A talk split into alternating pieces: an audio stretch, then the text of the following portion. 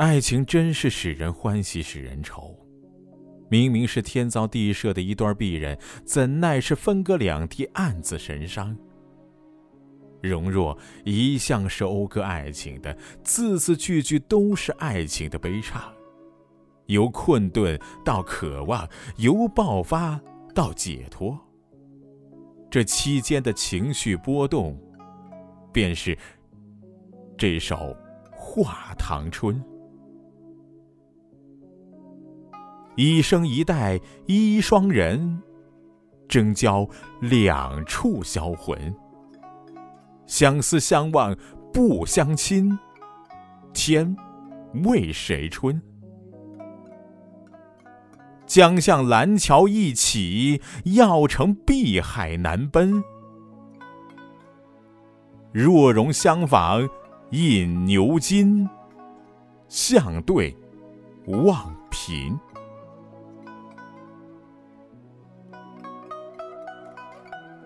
明明是一生一世天作之合，却偏偏不能在一起，两地分割。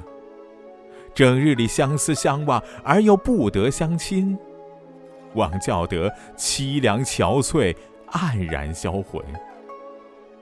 不知道上苍究竟为谁造就这美丽的青春？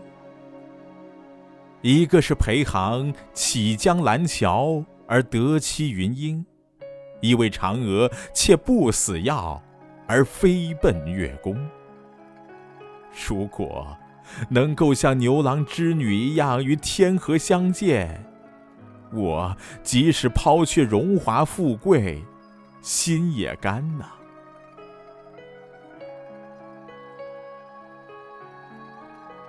征交是什么意思呢？征交就是怎叫。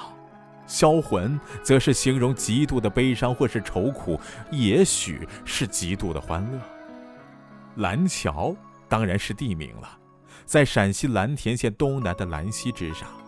传说在此处呢有一座仙窟，传说呢裴航在这里遇到了仙女云英。此处用的这一典故，就是为了表明自己的蓝桥之遇也是曾经有过的。而且不为难得。药成，那又是一句典故了。纵然有不死之灵药，却也难像嫦娥那样飞入月宫去吧。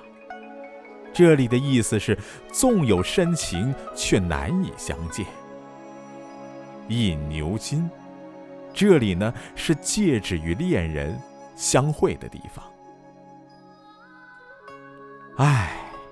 隔着茫茫人世和滚滚红尘，我已然是与你错过。失去的痛，让纳兰的呼喊显得是这么这么的苍白，但却有着呼天抢地的悲痛。这种悲歌不仅仅是委屈，不仅仅是遗憾，也不仅仅是感伤，它更像是喃喃的絮语，是卑微的抗争啊。就像江笑蓝桥一起，要成碧海难奔。